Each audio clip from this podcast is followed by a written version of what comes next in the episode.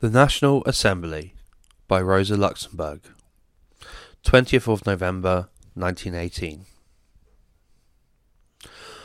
A unanimous call for the National Assembly and an equally unanimous cry of fear at the thought of power in the hands of the working class.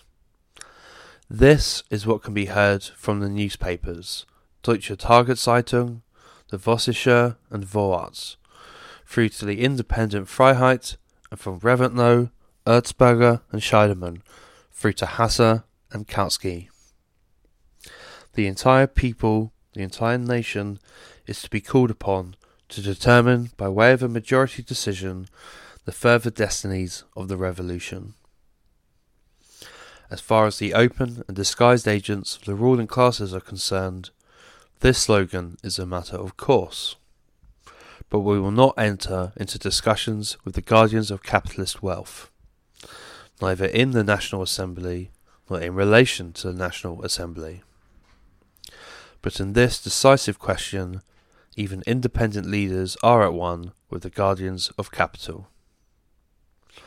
As explained by Hilferding in the pages of Freiheit, this is how they want to spare the revolution from the use of violence, and from civil war and all its horrors petty bourgeois illusions.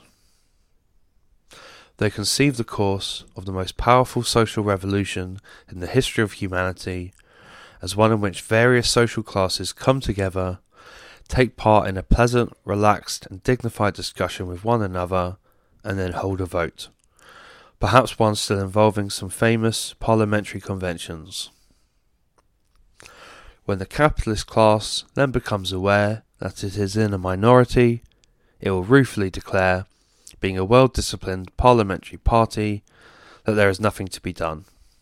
We can see that we have been outvoted. So be it. We bow down before this fact and hand over all our estates, factories, and mines, all our fireproof money coffers, and handsome profits to the workers. Truly, the species of Lamartine, Garnier, Paget and Ledru Rollin, French reformist politicians. The species of petty bourgeois illusionists and chatterers of the year 1848 are not extinct.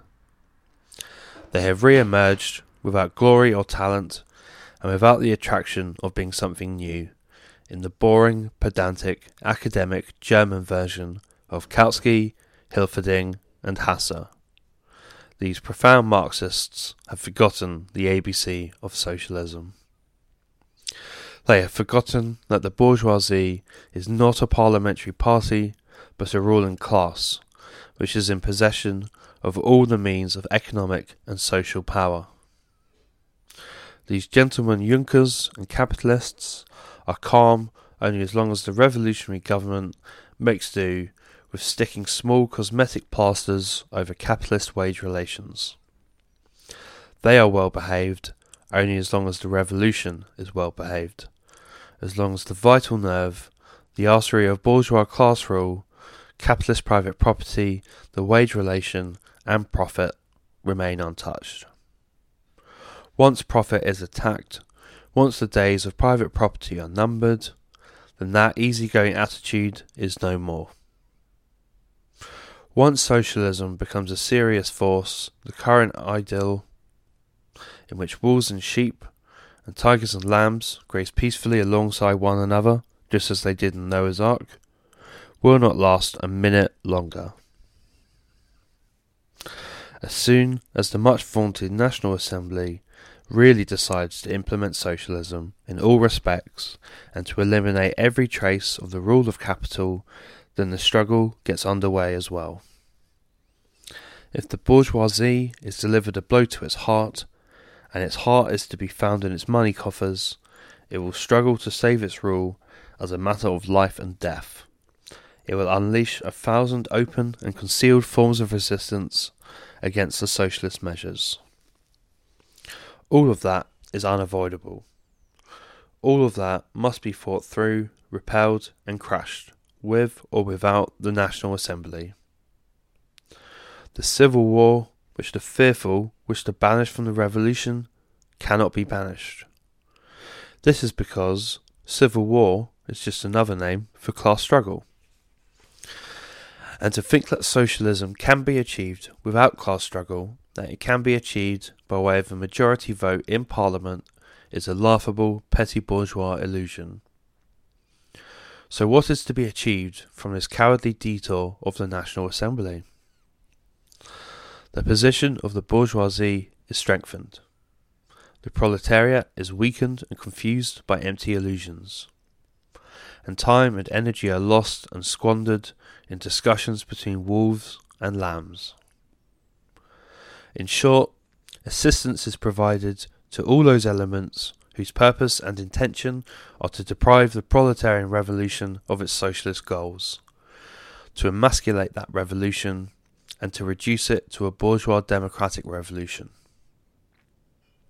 But the question of the National Assembly is not a question of whether or not to exploit an opportunity, nor is it a question of what is more convenient. It is a question of principle a question of the socialist understanding per se of the revolution.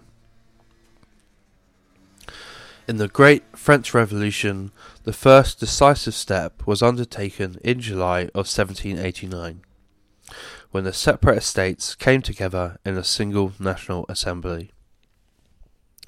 This decision impacted on the entire subsequent course of events. It was the symbol of the victory of a new bourgeois social order over the medieval feudal society of estates.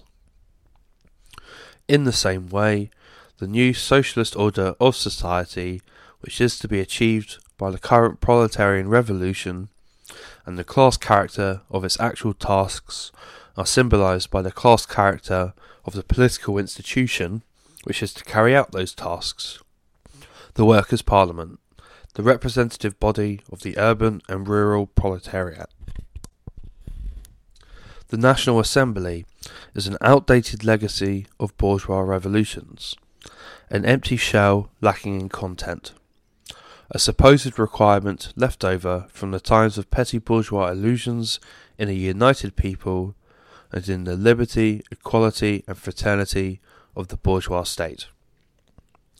Today, Whoever raises the call for a National Assembly is consciously or unconsciously turning the revolution back to the historical stage of bourgeois revolutions. He is either a covert agent of the bourgeoisie or an unconscious ideologue of the petty bourgeoisie. The struggle for the National Assembly has been conducted under the slogan of democracy or dictatorship. The socialist leaders obediently adopt even this slogan of counter revolutionary demagogy without noticing that this either or is a demagogic falsehood. Today, it is not a question of democracy or dictatorship. The question which history has placed on the agenda is bourgeois democracy or socialist democracy? Because dictatorship of the proletariat is democracy in a socialist sense. Dictatorship of the proletariat is not a matter of bombs, putsches, riots, and anarchy, as the agents of capitalist profit consciously misrepresent it. It is the use of all the means of political power to achieve socialism and to expropriate the capitalist class, in the interest of and by the will of the revolutionary majority of the proletariat. That is to say, in the spirit of socialist democracy. Without the conscious will and the conscious deed of the majority of the proletariat, no socialism. In order to sharpen this consciousness, steel this will, organize this deed, what is needed is a class institution, the national parliament of the urban and rural proletariat. The convocation of such a representative body of the working class in place of the traditional National Assembly of bourgeois revolutions is in itself already an act of class struggle, a break with the historical past of bourgeois society, a powerful means to arouse the proletarian masses, and a first open, blunt declaration of war on capitalism. No excuses, no ambiguities, the dice must be cast. Parliamentary cretinism was a weakness yesterday. It is an ambiguity today. And tomorrow it will be a betrayal of socialism. Original Die Nationalversammlung, Die Rote Fahne, Number 5, 20th of November 1918. Translation Stan Crook.